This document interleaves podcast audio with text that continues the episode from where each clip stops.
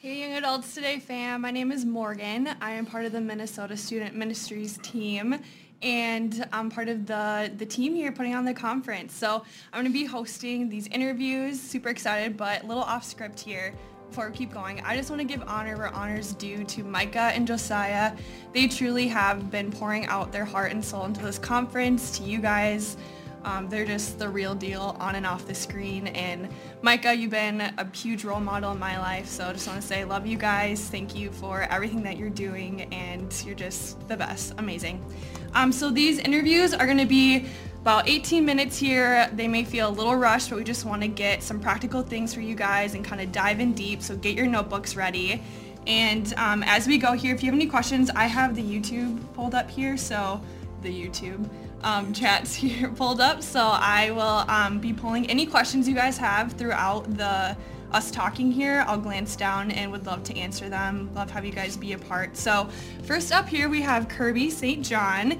He is the district youth director here in Minnesota for the Assemblies of God. Um, you've also been um, youth pastor in Cold Spring, Minnesota for 20 years. So it was the role that you did before you came here. Um, and also you love hockey. That is a big part I of do. who you are and coaching your kids and all of that. And also fun fact, this is uh, on your bio, but you are my boss. I am, so yes. I get the privilege of being under your leadership. So it's the best. I don't know if that's you. a privilege or if Uh, it's uh, a It is nightmare. to me. It is to me. But anything else you want to add that know, I I, just- didn't talk about? So young adults falls under my kind of portfolio um, in my role, and it's so fun to work with Josiah and Micah in the to see them um, have dreams, ideas, vision for stuff, and just allow them to run with that. Yeah. And they, I mean, they have made some things happen. And so, man, this conference is because of them and what they're doing, what their heart. And so, it's just fun to be able to, to be able to turn people loose, uh, to to help invest in young adults uh, across the country, and the world. And so, man, it's just fun to be a part. So we're just glad to be be a part of this today, Yeah. and uh, share a few thoughts with with you here uh, over the next few minutes. Yeah. So with kind of your background, your experience being with youth pastor for 20 years and now leading youth pastors, let's kind of come from like a youth angle. So just talk about like the transitioning from kids going to youth group to college and just how important it is that handoff between youth and young adult ministry, college. Um, maybe they take a gap year or go straight into working. Right. Yeah, just talk about your thoughts on that.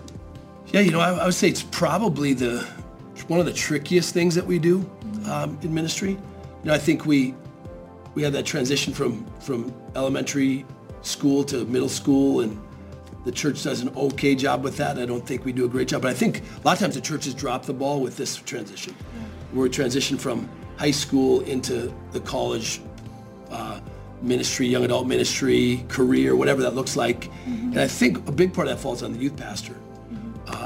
It, but if you don't have a, if you have a church with no youth pastor, um, you know, it makes it a, it's- a struggle the church all across the country struggles with. But I think as a young adult, if you're if you're in a, have a young adult ministry at your church, to somehow figure out how do I how do I piggyback in with the youth ministry to make this transition easier. Yeah. Um, you know, they've been in our church maybe since birth, or two or three years, or however long they've become to youth group, and then we just kind of they graduate. It's like, all right, see you later. You know, like hope Good it went well. Good Yeah. luck. You know, and it's like, I think it's so crucial that we figure out a way to make that transition easier, smoother, happen. You know, and, and so I, I think one of those things is we have to do is we have to somehow, as a young adult leader, somehow get plugged in with those juniors and seniors well before they get to that spot. And then if they're leaving your church, to try to figure out how do I get them connected somewhere else. Yeah. A lot of times we look at it just from our own end, going, well, they'll just show up at young adult ministry and it's going to be easy. It's going to be, but it Like doesn't just on them to figure it out. But it's not on them. It's on us. Yeah. To try to make that as easy as we possibly can, and especially one we think, well, if they're out of our church and they're going somewhere else, then then, then our, our we're done. And a lot lots where we see a lot of kids uh, kind of walk away from their faith when they leave what they've known as normal Yeah. Um, and then they try to go somewhere else because the church in their city that they're in now isn't what it was at home. It's not what they grew up with. It's not what they like, and so They have no friends, They don't have no any friends, and so Yeah, to try to figure out how do we how do we transition and how do we help kids transition. Mm-hmm. So if I man, if I know a kid's leaving and going somewhere else, I'm gonna call that church. I'm gonna call that that Yeah. Chi Alpha. I'm gonna call somewhere somehow to get make sure that they get plugged in. And I think that's the least we could do. Yeah. And so helping that youth pastor or you taking that role as a, a young adult leader say, we've got to figure this thing out because, you know, that's the number one age where kids walk away from their faith Yeah. is is right there. College, You know, they say what do they say? Ninety four percent of people come to Christ before age 18 Mm-hmm. and then when they walk away, then they they made a decision, but then they we just leave them hanging there. And so we got to figure that out and uh, how to make that happen. Yeah, I love that. So maybe like wherever they are going next, like I don't know, looking on Google, like what churches are around in that area or what ministries, and like almost even doing the connection like for them, like you would say, and like or here's a list of awesome young adult ministries in that area that you're going to, like I don't know, almost like presenting them with here's some places to go, or I want to call the pastor there and I want to connect you, or yeah, Right. things like that. Yeah, I, th- I think sometimes sitting in your role and you got eight kids going to eight different places, that's a tough spot. How do I know where to go, what, where to turn people, you know, to? And I th- but I think there are some resources out there that can help that. And uh, and so whether it's calling, you know, a church, whether it's calling, Yeah. you know, we've got some things here in Minnesota set up, but some of your states you don't have that set up. But there's just some places that you can figure out a way. How do I connect these people? Um, it could be just making a phone call to this to the church, to the pastor, to the Yeah. there's a Chi Alpha in town or a crew or anything that has any type of Mm-hmm. base at a college campus. Say, hey, how are we going to get people plugged in? Yeah. So Love that. Okay, so 20 years in one church, in one community, one area. Just talk about the the benefits or the the rewards that you saw from being in like one community, the longevity, the benefits of that, because that's amazing. Well, yeah, you know, you look at, um, I think anything that you're, you know, I went into the city and the people, they didn't want me in town. I'll just say that. I went there, went into my first store and they looked, the, walked in, the guy said, what are you doing? Where do you, you know, why did you move to town? I told him, he goes, why in the F would you ever want to, you know, want to do that, work at that place? And uh, he Not didn't just say welcoming. F, I'll just say that. He said something else. But, I, but you know, it's, it's it's one of those moments where you look, you look and go, man, this is, I went to the high school and the school was like, you'll never be back on the grounds again. Wow. But I'll tell you what, the longer I stayed and the more I love people, and I think that's the key is you can be in a place for a long time and it not really matter, but when you start loving the community, loving people, it opens the door for some incredible opportunities and some incredible things. And so I just, I want you to, to just, as you look at this and go, do you realize that you're a piece to everyone else's puzzle? That's good. Um, you know, so like, Morgan, if you brought someone to church and I'm at the church, I just got to realize I might be a part of that person accepting Christ, yeah. Finding that finding at least that church isn't the worst thing in the world. Yeah. You know, but every, so every time I, I'd go to church, I'd make sure that whenever a, a teenager walked through the doors, I was going to make sure that I met them on a Sunday morning. good. Or whenever a young adult walked through the doors, I was going to make sure that I made sure that they felt welcome and a part. Yeah. And I think so many times we just skip over that and we're like, well, it's not that big of a deal. No, but those are your moments to Yeah. create opportunities. And the longer you're there, the more your face becomes a, a staple in that church or that community or, you know, in that young adult ministry or whatever. So Yeah, love that. Okay, switching gears a little bit. So everyone asks me what it's like to work with you, and I usually tell people most days I'm crying, but it's because I'm laughing so hard. So Kirby, you are just like you make everything so fun, and you just. I'm a very type A person, so I'll come to you being like, oh my goodness, I don't know what to do, or this isn't going right, or they're saying this to me, this person's being whatever. You just kind of have this like peace over you all the time where you just like don't worry and you make everything fun. So how do you do that? Because that is so hard to do, and especially with this past year, I mean, we all can use that a little bit more, but how do you do that? well, that's a, I need, I'm taking notes too. Right, yeah, you know- I- I don't, I don't know if I've got a great answer for that. yeah, You know, but I think ministry has to be fun. Yeah, and loving people has to be fun. And if we if, if it's not fun for us, it's not they're not going to enjoy it, and it's not going to be fun true. for anybody. And so we've got to figure out that just that balance of we're so good at at planning all our activities, our services, our, our stuff like that, but sometimes we just miss the piece miss of yeah. of just man, this is a, a So fun good. season. Mm-hmm. It's a it's a fun moment, and I'm not going to get stressed out over all the little details because. I can do what I can on the front end, but and, and the reality is, if it's not going to work, it's not going to work, and Yeah. I'm not going to let it destroy my my time, my life, Yeah. my enjoyment. And so I think I think I've just grown up learning that life happens, right. and uh, you know I'm going to do whatever I can in the process of life to to make this fun. Because if Yeah. I'm not having fun, then I can't expect the people that I'm doing life with Yeah, to that have you're fun. leading, I'm that- leading yeah, that fun. yeah. And so I, I really think that that church should be the funnest place or most fun place or whatever the proper grammar there is, is that should be the most fun place, maybe in the community. And I think there's such a stigma in this in this mentality of pe- of churches, this place where it's boring and it's yeah. it's you know, oh man, I'm gonna get there and it's gonna be I'm gonna be bored to death I'm gonna be but man, church should be a place where we laugh, where we cry, where we where we enjoy one another. And if man, if, if we can enjoy being around one another, then yeah, it's uh, no one wants to be there. Right. Yeah, so wants to be a part. No, yeah, I love that, and I think that's a huge part too of like how you were able to stay in one spot for 20 years or be in ministry this long is because you made it fun. And if you don't make it fun, I think maybe that's why people burn out so fast too, is that they're not enjoying it. So yeah, we, take ourselves huge. way too seriously. Yeah. You know, when we see death, yeah. have fun with life. Yeah. So. All right, we got a question on the chats. So let's see here. What words of wisdom would you have for a young adult leader who wants to build longevity into their ministry, yet finds it challenging with the transient nature of the young adult season of life? Yeah, that's a great question. Mm-hmm. Um, yeah, because I mean, with a young adult, you may get them for a year, you may get them for two years, may, may yeah. get them for three years. Um, it's just changing. It's, it's changing. Like it may be six months. Yeah. like, well, I'm not. I'm going to go to school. You know, like yep. I'm going to do this. And so what I do think is that they need a, a voice mm. that's just constant in yeah, their life. That's good. And so I think that, you know, just having that piece of just going, okay, man, I, I just got to realize that the people I'm investing in, one, it's long term. Um, I'm investing in these people long term, even though they may not be with me long term. Yeah. If that makes a sense. Maybe so, dive into that a little. So, so like, yeah, so like these, these, so like people, for example, or I may get them for six months, I may get them for a year, but if I really care about the person, I'm going to invest in beyond like making sure they've connected somewhere else yeah. or making sure that they're plugged into, even if they're leaving the young adults and they're just deciding, yeah, I'm going to go join an adult life group or I'm going to, yeah, I'm going to move on to this season because yeah. life changed and my schedule doesn't work to fit in all the young adult stuff.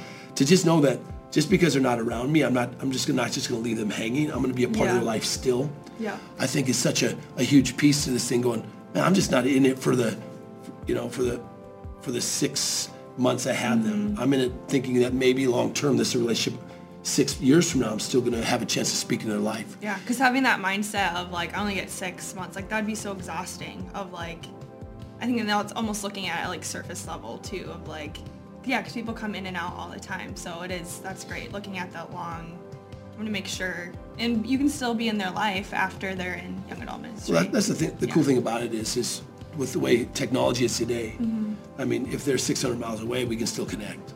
Yeah, you know, nice. and it's. Yeah. I mean, it's it's so simple to do. Mm-hmm. And, and I just say this: when God puts somebody on your heart, on your mind, then just make sure you reach out to them. So many times That's we good. miss it. That God's trying to tell us, "Hey, remember that kid from six years ago?" And for some reason, they pop in your mind. I think in those moments where you reach out and you invest in them mm-hmm. and just hey, drop them a line, I think that keeps that door open and it makes. Because I'm not in this for just be when they're with me. I'm in this for lifelong yeah. that they're going to make this decision. Being pastoring them. Yes, yeah. I'm pastoring them for the yeah. rest of their life, even though I may not see them for 10 years. Right. Um, and that, that that's it's a difficult piece, I think sometimes, but it's doable. Right. And that's where your heart's at. Yeah. Check your heart with that. All right, switching gears a little bit more again.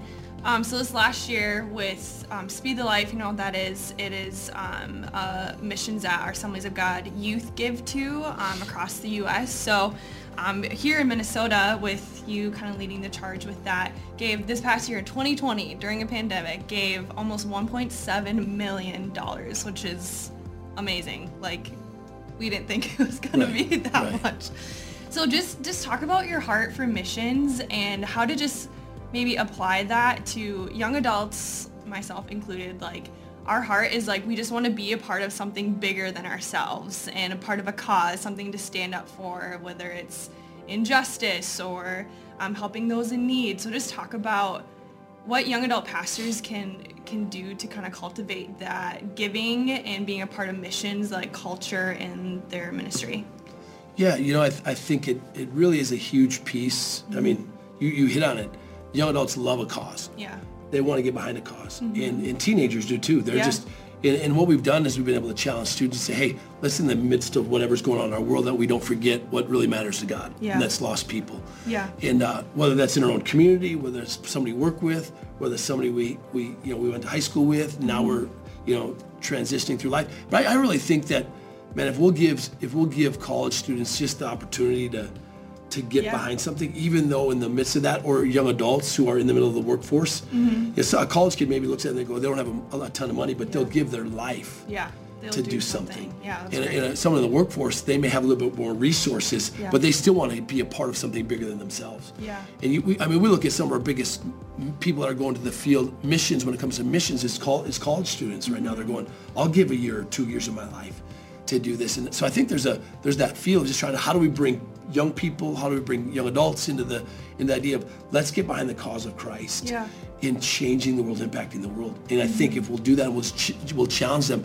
We'll watch this thing take off because, you know, like you said, young young adults are all about a cause. Yeah, And so so if we can find the cause that that's going to get them excited and passionate, they'll give not only their time, their energy, but they'll give their resources to that Yeah, as and almost filtering them to the right cause because there's so many causes Right. out there, good and bad, whatever you believe too. So yeah, that's awesome.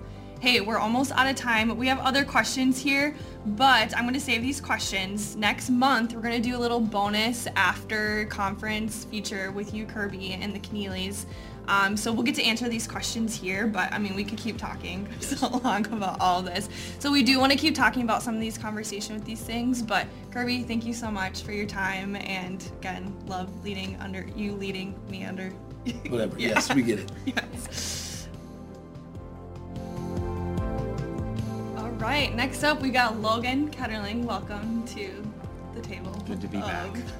Um, yeah, yesterday when you kind of ran in. Now you get to sit at the Yes, table. I know, it's official now.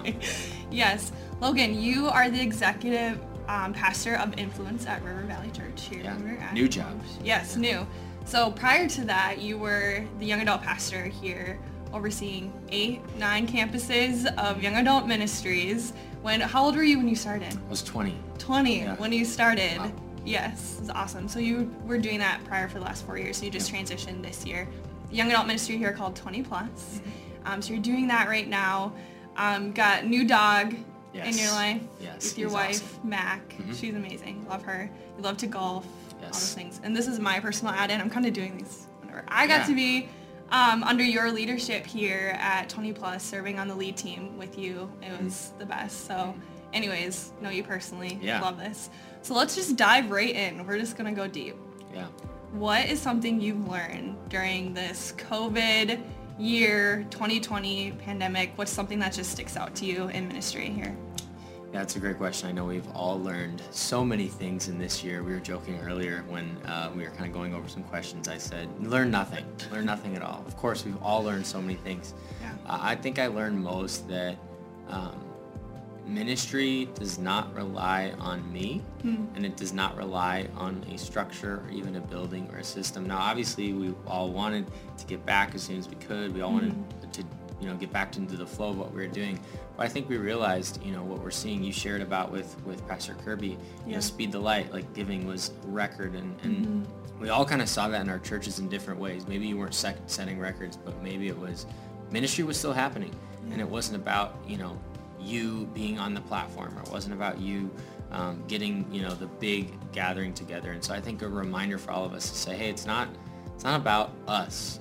It's about Jesus, and it's about that transformation. Now, there's environments that we can create that we do that, that we hope to do, um, and hope to get back into the swing of things. But I think throughout this year, it's just a, a realization that God moves no matter the circumstance. And Yeah. it and then for me, you know, to transition into this role, and shout out to uh, Katie, I think she's watching. Yeah. Uh, Pastor Katie. Katie. She she just took over 20 plus, and Yeah. I know she's going to take it to places that I couldn't go.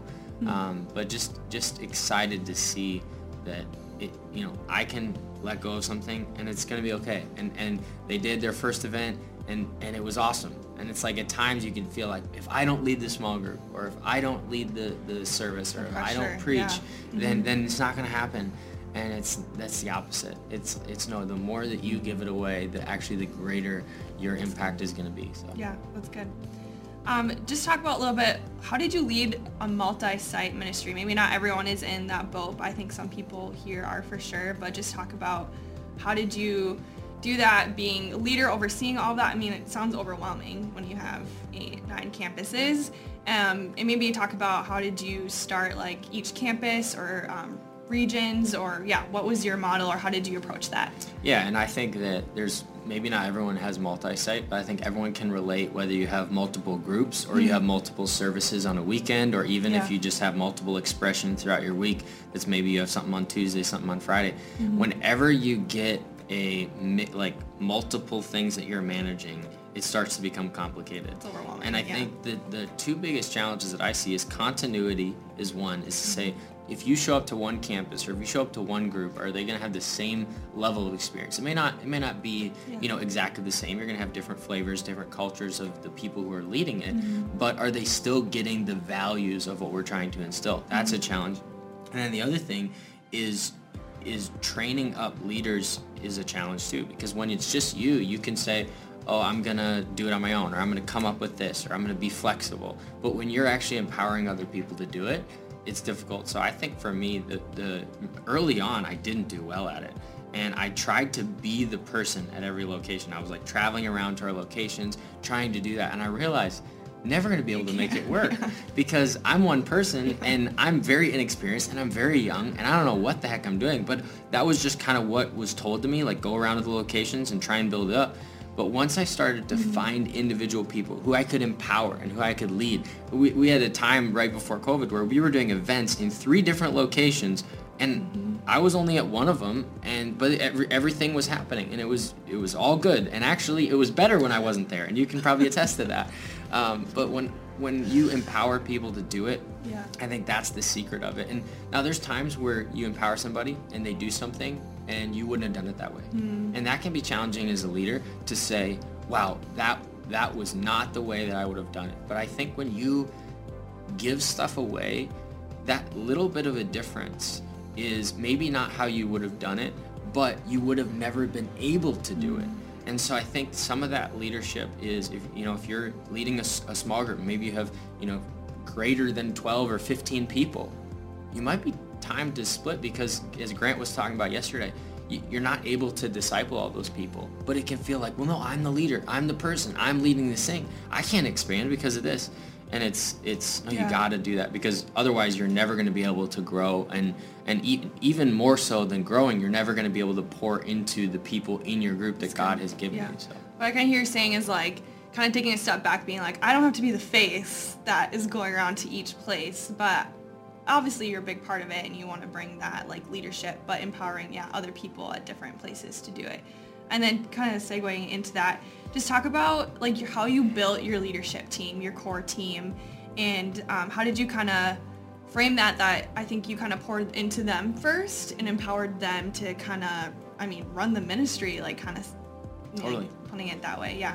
Yeah. It's, it's, it was my biggest challenge early on, as I was kind of alluding to, saying that I was relying on myself too much. Mm-hmm. Um, and but then I, when I needed to rely on people, I relied on people in all the wrong places. Meaning, I need you to help me set up. I need you to help me do this. I need you to help me do the hard things. Yeah. And that's okay because you do need those yeah. things. But I think what you were saying, if you don't pour into somebody first, you're never going to get an output out of them mm-hmm. because you're not inputting anything into them. Right. So it, it, was about a year in that I kind of shifted my mindset and said, mm-hmm. okay, now I'm going to focus on pouring into people first. And then what I saw was their output into the ministry was so much greater mm-hmm. because my input into them.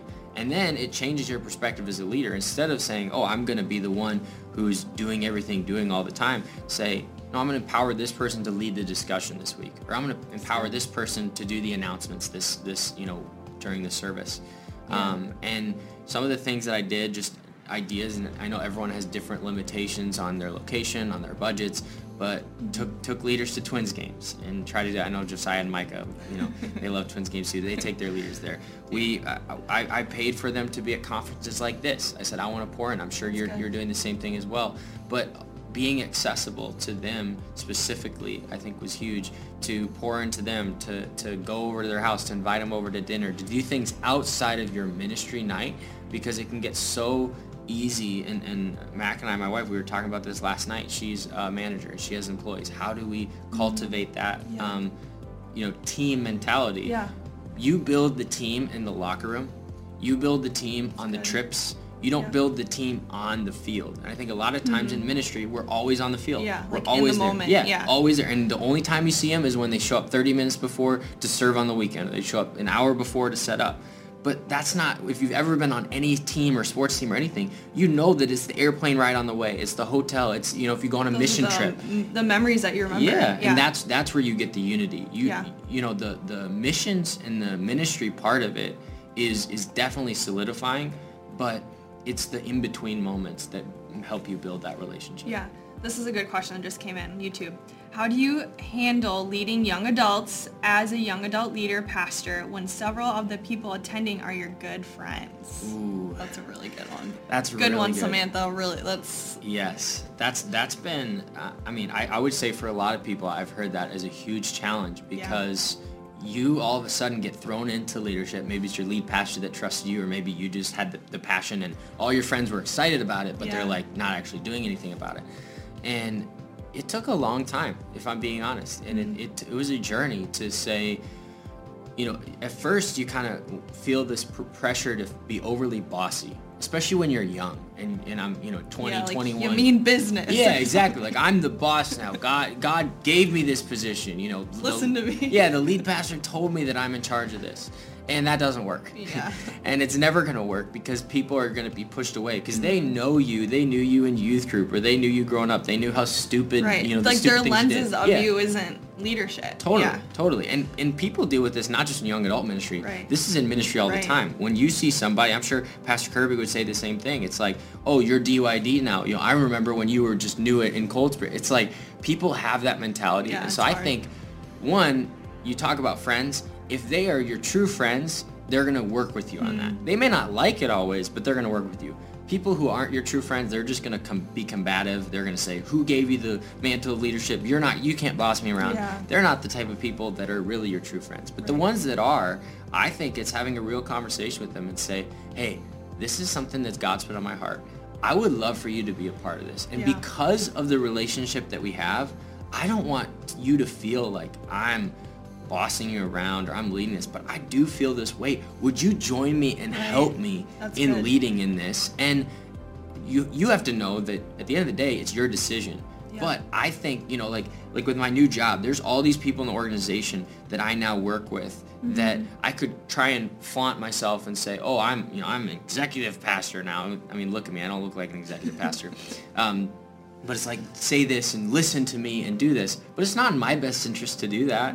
I want to work with them and I want to um, you know build relationships with them first. So that's Yeah. what I would say. Yeah, that's awesome. Okay, switching gears a little bit. Um, so something a part of your ministry that you created or helped develop with the team is you did our on our university here in Minnesota, U of M. You did an extension site um, from the church. Just talk about what that looked like, how you built that relationship with the university, a public school university, and just what that extension site looked like. Totally. Yeah, it, it's been super hard with COVID. We were not able to do that this last semester, Yeah. but the previous, it was like spring break. We're like, see you in a couple weeks, and then haven't met since. Yeah, but um, luckily we have a campus that's close by that many people Yeah. have been a part of. But, but yeah, I think at first I was trying to find the identity of the extension site because we went and we launched this and we started off really strong, as many ministries do. You get your biggest attendance right away and then you start to shrink and that's totally normal that's something that should be expected it's not because you're a bad leader it's strictly that's how it always works Yeah. so if you start it you're like we had 50 people at our first young adult event and then the next one you have 30 and the next one you have 20 you're like because you're riding this Yeah. high, and then yeah. Totally. And so that happened for, for us as well. And I had this identity crisis where I was like, Mm. okay, are we are we like Chi Alpha on the campus? Because there is a Chi Alpha and we actually, a lot of students go to Chi Alpha Yeah. and we love them. Or are we like a church, but like we're an extension service? And so I think that like identity, trying to figure out what it was, was a hard thing. And so as we went on, we started to establish, no, we are a local church here on campus mm-hmm. and many people are a part of other campus ministries and i think once we identify that for people to say this is your church it happened to meet on a monday night but we mm-hmm. said you know this would be your sunday. And it's not that it's checking the box. This counts for Right, god. right. but it's no we want to be your church. We want to be that. So i think even for parachurch ministries maybe you are a chi alpha mm-hmm. maybe you know you're involved in something like a crew is identifying that say hey we are not the local church. That's good. We want you to be in the local church, but what we can provide to you is something that maybe the local church doesn't have the Yeah. resources to do right now. So I mm-hmm. think for us building that, building relationships with students, telling people what we were and what we were not was helpful for them mm-hmm. because otherwise you say, oh yeah, yeah, we're going to be like Alpha, we're going to be like this, we're going to be like that, but you can't meet their expectations around the discipleship that those ministries have that are the reasons why they exist. Yeah. So I think when we decided we're a local church, uh, they, you can be a part of other ministries on campus that are going to disciple and do well, but we're going to be your local church that you come to, you know, on Monday. But uh, that was a big. Did you kind of connect with the Chi Alpha, Yeah. the crews on campus, just to be like, Oh, hey, yeah. not trying to step on We had toes, several but- meetings with the Chi Alpha team That's and good. Ryan and all, all those uh, people and just saying, how can we partner together? And, Yeah. you know, we, we ended up just saying we want to be the biggest cheerleaders of each other. You That's know, it wasn't like we merged our groups together. We merged things. There were times where some things were tighter together and some things were Yeah. looser. But I think being cheerleaders of each other is is more about you as a leader than it is about your ministries Mm-hmm. because the, the the students in your ministry or the young adults in your ministry whether it's young or old the way you speak about other ministries and other churches will dictate the way they speak about it. So if there's a young adult ministry down the road, and there's a ton of young adult ministries in Minneapolis, there's people on this lead team that we have young adult ministries that are in the same areas. But when we speak highly of each other and we Yeah. say, we love that ministry, we want that ministry to grow, we're like, Chi Alpha growing is a win for us, you know, and, and our campus growing was a win for them. We wanted to see God move in it, and I mm-hmm. think there's enough room for all of us here, but when we speak that way, and it's not behind the scenes in your leadership team meeting saying, "Oh yeah, did you see what that church did there?" He never so did that, lame." by the way. Yeah. I'm glad you can attest to that. Yeah. But but that's really our heart. We never want to Yeah. speak uh, because, and this is this is truly from Scripture. When you speak bad about another church, you are literally speaking bad about the bride of Jesus Christ. And um, when God or when Jesus says, you know, you did this to me, and they say, wait, we never saw you, Jesus. He says, no, when you did it to the least of these, when you clothed these people, when you did it, you did it to me. And in the same way, when you reverse that and say, when you speak about the church, the body of Christ, and you disparage your brothers and sisters in Christ, you're not disparaging them. You're not disparaging their failure. You're disparaging me because I am the church. The church does not belong to them. It belongs to me. So never speak negatively. Even there's churches in the area that have had difficult times recently that maybe pastors have fallen or other things that Yeah. you've seen. That's good. You never should say, oh yeah, that's what you get when you're a prideful leader. That's what you get when you're not focused on God. No, this is heartbreaking for us because this is the body of Christ. So we want to be lifting uh, to every church and every young adult ministry because that will reflect on your team. That's good. All right, kind of jumping in here. Two questions on YouTube. See if we can answer really Yeah. I'll go One, fast. what is the uh, the activity, event, or experience at 20 plus that you're most proud of? Something that you helped lead. Yeah, we, we started an event about a year and a half ago uh, called Culture Convos, and that's just been a huge part of our ministry that has been a, more of a low-key event. It's, it's uh, time for question and answers, so we do a conversation. Uh, we had mental health, relationships. Um, like hot topics. yeah, hot topics where we did, but it was a time for kind of uh, more acoustic, spirit-filled worship, Yeah. um, reflective time, and then uh, an interview and a conversation. So I think that was really cool uh, this last year and a half, just Mm-hmm. doing those events. We were able to do some online with COVID, some in person. Uh, but I think that was the thing I've been most proud of because it wasn't about the big hype, it wasn't about the numbers. And I love the big 20 plus events and we still do them and they're awesome.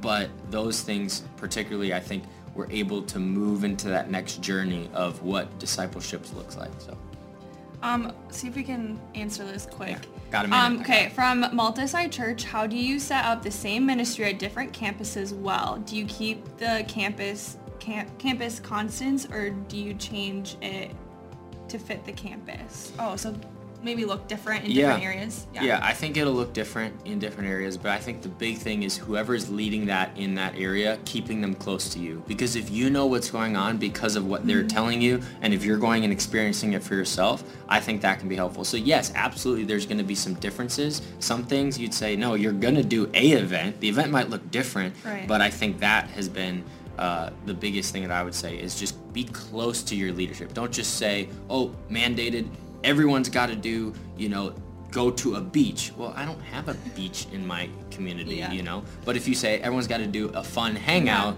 well, then maybe you can, you know, try something Just that be way. So, flexible. Yeah. Yeah. Okay. again, we can keep talking I- yeah. here, but um, Logan, you actually were on the Young Adults uh, Today podcast, the first season. So if you Yeah. want to hear more about Back this in the and these yeah, throwback, um, more about Logan's story and just wisdom from him, check out the podcast season one. But also this coming up in a little bit, we got some breakout sessions that you're going to be leading. So some of these questions we didn't get to. If you have other ones, can ask them then. Join Logan's breakout. But all right, next up we got Pastor Jimmy. So we'll be right back. All right, and we're back with Pastor Jimmy. Welcome to the Thank table. you, I think thank that's you. what the segment should be called. The table. Welcome to the table. Okay, you are the associate pastor at Hillside Church in Mankato, Mankato, Minnesota, which isn't, I know you'll defend, it's more in rural Minnesota, but it's not, you don't like that Right, right, term. But right. for people who are not familiar with Minnesota, you know that, more rural. But you've helped the church in several ways. Um, there in the local church doing communications, youth ministry, launching the young adult ministry at your church. Um, you've also designed everything for the conference, which is, I love it. It's amazing. So good. Thank you. Thank Everyone you. is doing thumbs up. We love it. Um, and you're also about to be a dad, so that's know, so I exciting. know. How, how soon? Uh, June 23rd June, is the up. date, so coming. That's I'm nervous and excited. Yes, that's so exciting. All right, so kind of mentioned there wasn't a young adult ministry at your church when you first started. So just talk about pioneering that, what that looked like. I mean, the the hills and, and valleys you had to climb to get there, The but hills yeah. sides, yes, Yes. Hillside Church. Oh, I didn't. That's good. Dad jokes here. Yes. Oh gosh. I, uh, Oh I wanna go there. man. But yeah, how did you do it? Starting from scratch. Um, yeah, I mean, it really, for us, well, there was a need. And so Mm-hmm. we saw that there was, I mean, we have MSU right down the road from us, literally Which two miles. college. Yeah, yeah, yeah, Yeah. Mankato, Minnesota State University. Yeah. And then even where I live, I live in St. Peter, which is 15 minutes away. There's Gustavus. And so we've got college kids really close to us. And we noticed our third service was primarily the young adults, college age kids. And so uh, literally it was funny when we didn't even realize it at first, but we have to now watch their calendars because there's some Sundays where um, they're on breaks and we don't realize it. And we're like, what's going wrong with our church? Our attendance is way down. Yeah. Yeah, yeah. And it's just college kids leaving. So for, for, You're like, oh, okay, there's some break. yeah, so we were paying more attention to it now. But um, like I said, there was a lot of there's a lot of kids that age, a lot of students that age that were coming, and we were saying to ourselves, man, there's an opportunity here that if we don't capitalize it, we're Yeah. gonna miss it. And so. Um, we were going out with these people anyways, and, and I was that age. I was Yeah, you're in the know, same boat. Same boat, yeah. exactly. I was in the same boat, and so a lot of my friends were in that same boat where we were just like, there's got to be something more than just being a youth leader. Hmm. And so we had a lot of students who were saying, we want to feel like there's some belonging here, but we don't necessarily feel like it's in youth leadership. That's and so, true. I was just, was jump in like when I was a youth leader. I'm like some youth ministries, their young adult ministry is the youth leaders. Yes. Isn't that so true? yes, and we didn't want that model Yeah. at our church, and we, we knew that there was something more for Yeah, it, yeah. and so so that's when we started talking about uh, uh, ministry, Yeah, full that's fledged awesome. ministry. So. Yeah, that's great. How did you get your senior leadership on board, or how did you like present this like idea? Because I mean, there's a lot goes into it. Budgets, like Mm-hmm. having to use different church resources. So how did you get people to jump on board, senior le- leadership specifically, but other people and leaders as Yeah. well? The the biggest thing for me is buy-in with my senior pastor. Mm-hmm. So um, a lot of the things that I do in our church, I try to be really intentional that I care about the same things that my senior pastor cares about. That's good. That's And really luckily, we have a senior pastor who really values the next generation. That's kids, youth, and young adults. Mm-hmm. And um, and so for me, it was just aligning with his vision already that was there, which is awesome because I feel like, and you've probably seen this too, that Yeah. there's a lot of things that just don't get through because the senior pastor's not really on board. Yeah. He just wants someone to facilitate it. Right. And uh, we didn't want that. We actually wanted a full-fledged ministry that the senior pastor supports because we wanted buy-in from our church. That's good. And so, so that's one thing that we kind of started with was just I had natural buy-in with my leader, and What would you say for someone who maybe doesn't?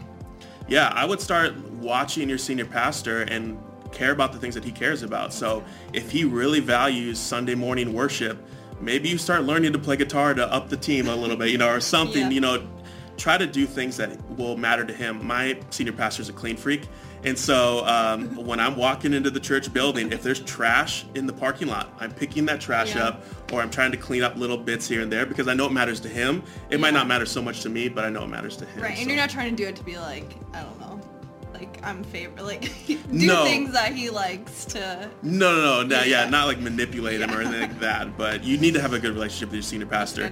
The other thing, the other piece that's not, it's it's harder to facilitate, but our senior pastor, and this is just full-fledged transparency. Our senior pastor had kids who were in the young adult age, and so Mm-hmm. uh, there was a need because of that too, pressing need because of that. So he saw his kids going, we want something more Right. too. So, So it was helped it was easy. that, Yeah.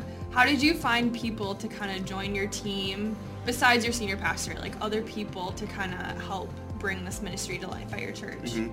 At the time, I had an intern Hmm. who was kind of helping me with every single thing that I do with my job.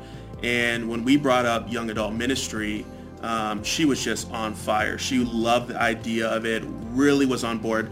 And so, um, so that was kind of natural for me was to, to look at someone like her and bring her into the leadership team. Yeah. Um, most of my teams that I develop, I I tend to lean towards a triumvirate leadership model, which is kind of three working as one, which somewhat sounds familiar, and um, yeah.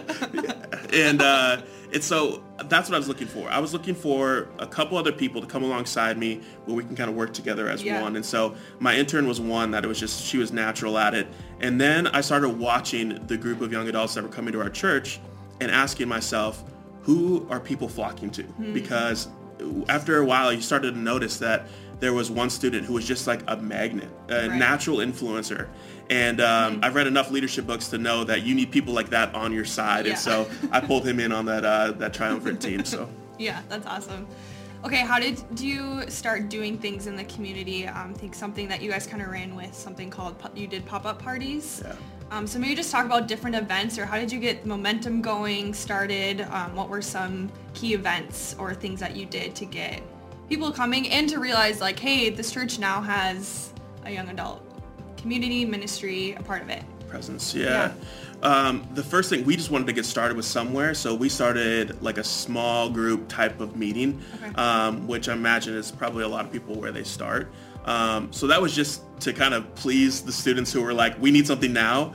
And then um, we planned a kind of a momentum builder in the fall when university came back and uh, did a bigger event, had a guest speaker in and stuff like that. Yeah. Um, but to talk on pop-up parties Yeah. a little bit, um, you you probably realize this in your own life, but with your really close friends and your family, that there are some people that you have in your life that the only way you're going to ever hang out with them or ever going to see them is if you put them on your calendar. Mm-hmm. And there are people who you are closer to that if you shot a text to right now, you could probably grab lunch with them in a couple hours.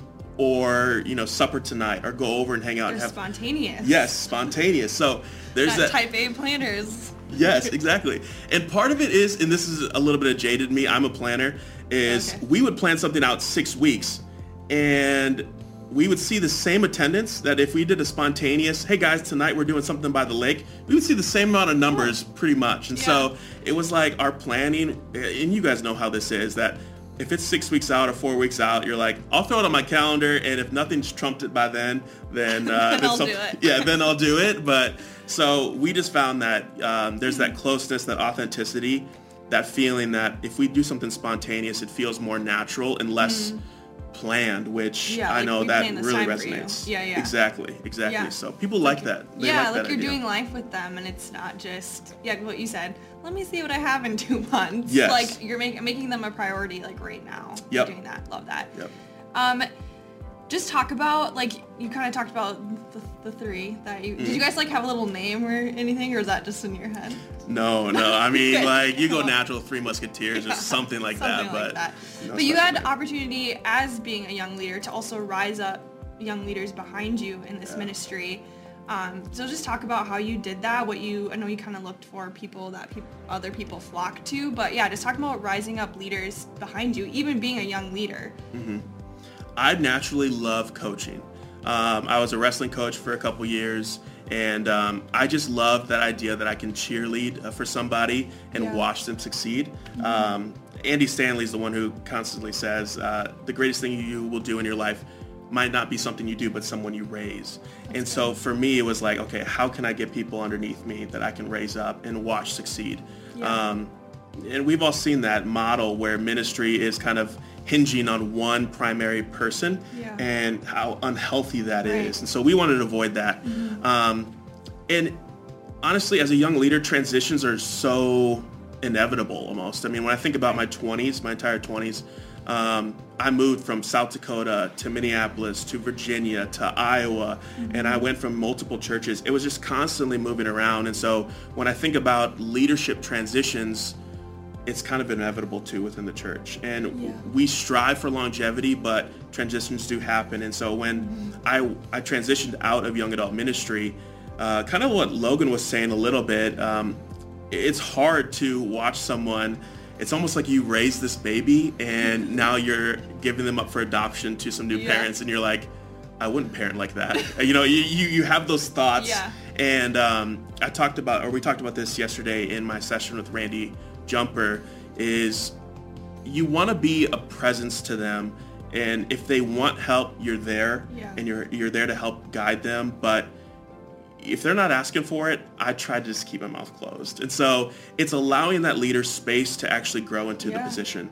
And so that's what I was trying to be intentional with as I transitioned out of young adults, which was hard, but uh, I did my best to cheerlead the next person that came in. Yeah, and let them figure it out if, you know, they fail. It's okay, but like they're Yeah. having to figure it out like for themselves on their own. in those first like six months after I transitioned, I was I was in those meetings. Um, I was help planning those events and talking to the next leader about what they can do and giving them options and you know Yeah. talking to my people that I know to help them out. So I mean, I was doing my best to help them, but like I said, if I wasn't being asked the question, I wasn't bringing things up. If I wasn't Right. asked, Yeah, that balance between like I'm not just throwing it at you and walking away, but Mm-hmm. I'm also here.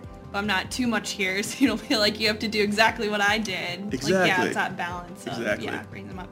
Talk a little bit about your calling versus versus your identity and just your journey with um, becoming a pastor and maybe not going the way you thought or just realizing yeah your calling versus your identity with that Yeah.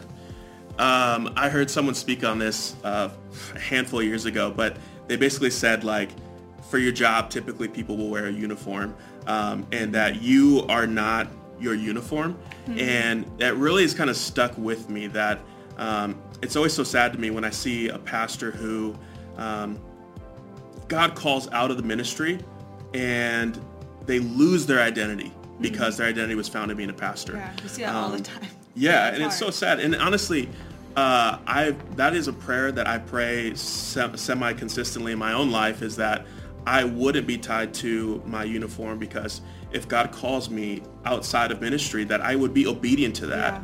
Yeah, um, and so maybe right now there's someone watching this who's saying, man, I went, you know, I, I've been in banking my entire life and uh, my, you know, bachelor's degree is in business management. And so you kind of feel stuck. yeah. You feel, you feel like your identity is stuck in that. Yes. And uh, my challenge would be to you is to be obedient to the calling. And you're not called to those things. You're called to God and your identity is found in God and not in your, your job. Yeah, that's good. Um, how important is it for your daily life to be disciplined? Um, I think that's a theme throughout yesterday and last night with a couple of the speaker with Pastor Brad is just, I've, you can talk about it more in your own life, but like what you do in your own personal life, like flows over into everything that you're doing. And I think we forget to do that as leaders and pastors to my life and what I'm doing, what I'm walking is so important with the people I'm leading. So anything you have to say about just living your life discipled, um, I mean, disciplined as yourself. Yeah. I I when I first started in full-time youth ministry, it I was 20 years old. I had 2 years of schooling under my belt uh, and they were like mainly gen eds. So it was like hardly any Bible stuff and here I was a full-time pastor and uh, I remember, you know, getting into it going, I have no idea what I'm doing. And um, I am so thankful. We were talking about this, uh, Logan brought this question up yesterday that uh, your theology when you were younger, and I cringe and think about some of the sermons that I gave, Yeah. and uh, You're I have to. No one remembers that. Yes, I literally have to shut it off at night sometimes when I think about the things I said. But uh, I'm so thankful we never had like live streaming Yeah, our like, podcast. recorded. Yeah, exactly. It would have been terrible. But I realized then, and I started myself on a journey of uh, discipline in my studies because I knew that if I wanted to give people real answers to the very real problems that they had, um, I needed to be studied. And I realized that longevity in ministry required me to know more. And so that's when I started. I had a, luckily I had a mentor at the time who was speaking life into me, encouraging me down the route of getting credentialed. And so that was kind of the journey of me starting to study. So becoming certified, becoming licensed, then ordained, getting finishing my bachelor's degree, finishing my master's degree over these past 12 years. It's just been continuously learning. Yeah. And so I would challenge whoever's watching. Um, that's the one thing that scares me about next gen leadership is that we aren't equipped enough.